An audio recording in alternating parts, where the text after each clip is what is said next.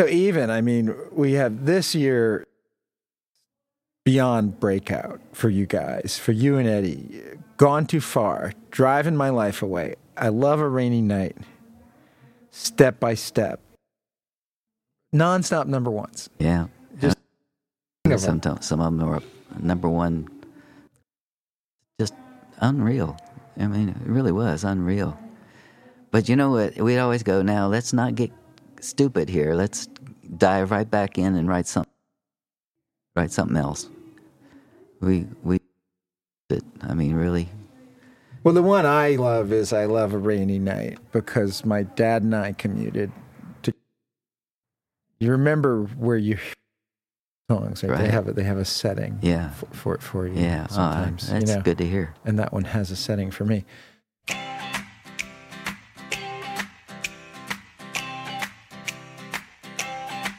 Well, I love a rainy night.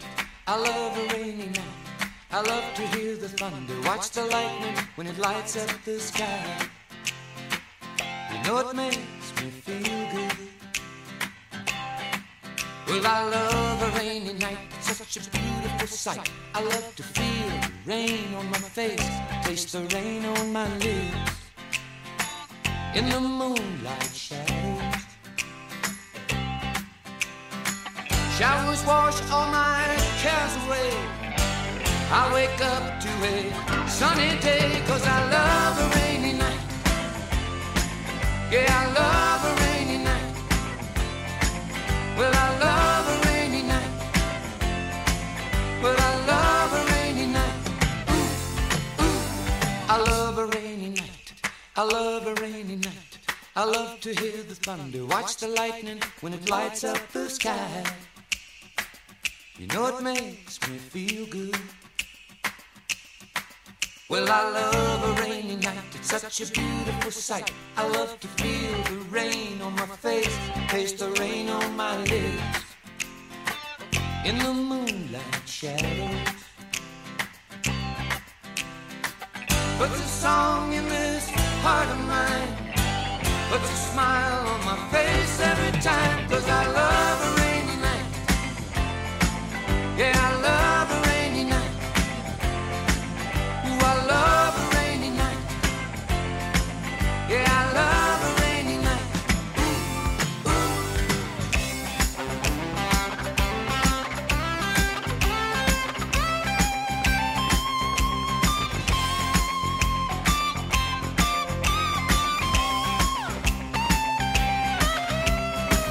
Showers wash all my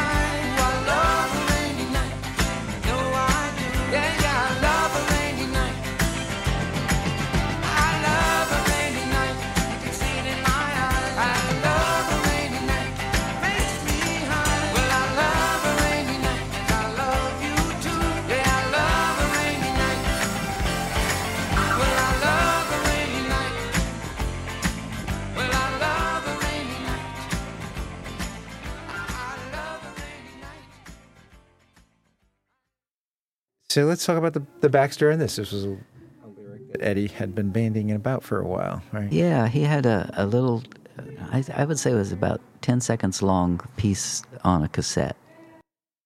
Uh, he would, writing sessions when I'd get together with him, and, and also uh, when Eddie and I and David got together. For about three years, he'd, he'd, bring, he'd, he'd bring that and bring it up and, and figure out what we didn't know what to do to make it. And then one one day he came in with it and brought it up again, and I don't think it started this way, but it might have. I, I, I'm not sure. We started writing on it. Start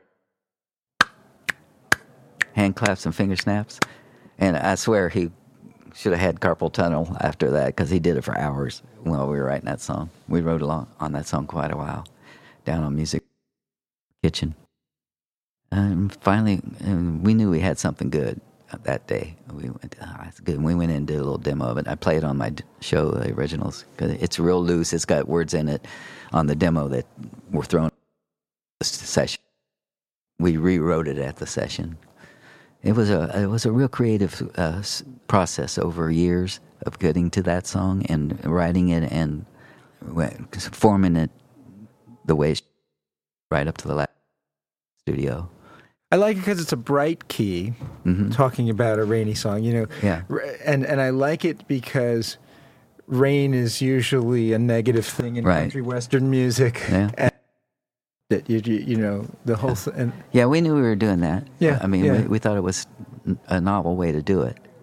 The, I have to say, the hand claps and finger snaps are very, very cool in that song. I mean, they made David's yeah. original made the final cut. Well, about that, and then we tried to put it on, and we all went out in the studio trying to do that. David did it for, and he couldn't get it all the way through the song to sound right. It's hard to keep the same sound going, like finger Today snaps. you just loop it, right? Yeah, yeah. Finger snaps, especially. I mean, it changes every time you do it. And I discovered something during that time. It really shouldn't be called finger snaps because what you're really hearing the sound of your the thumb. Thumb. It's Yeah. not even the thumb. Yeah, and I discovered that trying to do it. You know, that, during that time. And I, I went out for about you know 30 minutes, tried to put it on the on the cut, and couldn't get it. Eddie tried it. Finally, David called uh, Farrell Morris, and famous at the time. And I think he's still around. I'm not sure, but anyway, he went out there and did it in about 10 minutes. You know, and and that's because we didn't cut it to a click, which was you know, and so it kind of drifts a little bit. The and and that's trying to overdub something specific like that. I mean, You guys have this group of session musicians that are on most of your cuts and and, Oh, God, and, and talk about them because these guys are the unheralded heroes of uh, Oh, they are. They're just The sound that you guys created, which I Ah. think you know arguably is the the Nashville seventy eight to 80 mm-hmm. period. yeah. You know when they talk about the Nashville sound, you guys crossed over mm-hmm. in a big way Yeah. into other charts. Yeah, yeah. People have asked what you guys are trying to do, and we said we weren't, weren't really trying to change anything or do anything other than just music. That's all we were doing. We didn't we didn't have any constraints because we weren't famous. you know what I mean? We were trying to fit into anything. We started out raw and just doing it whatever felt good. That's what, and we just continued that thing. Uh, just whatever the song should be into our mind and, and not say, oh, is that going to go okay, over okay on country radio or, or, or is it going to be a pop? We never thought in those terms. We just thought this is what we should do on this.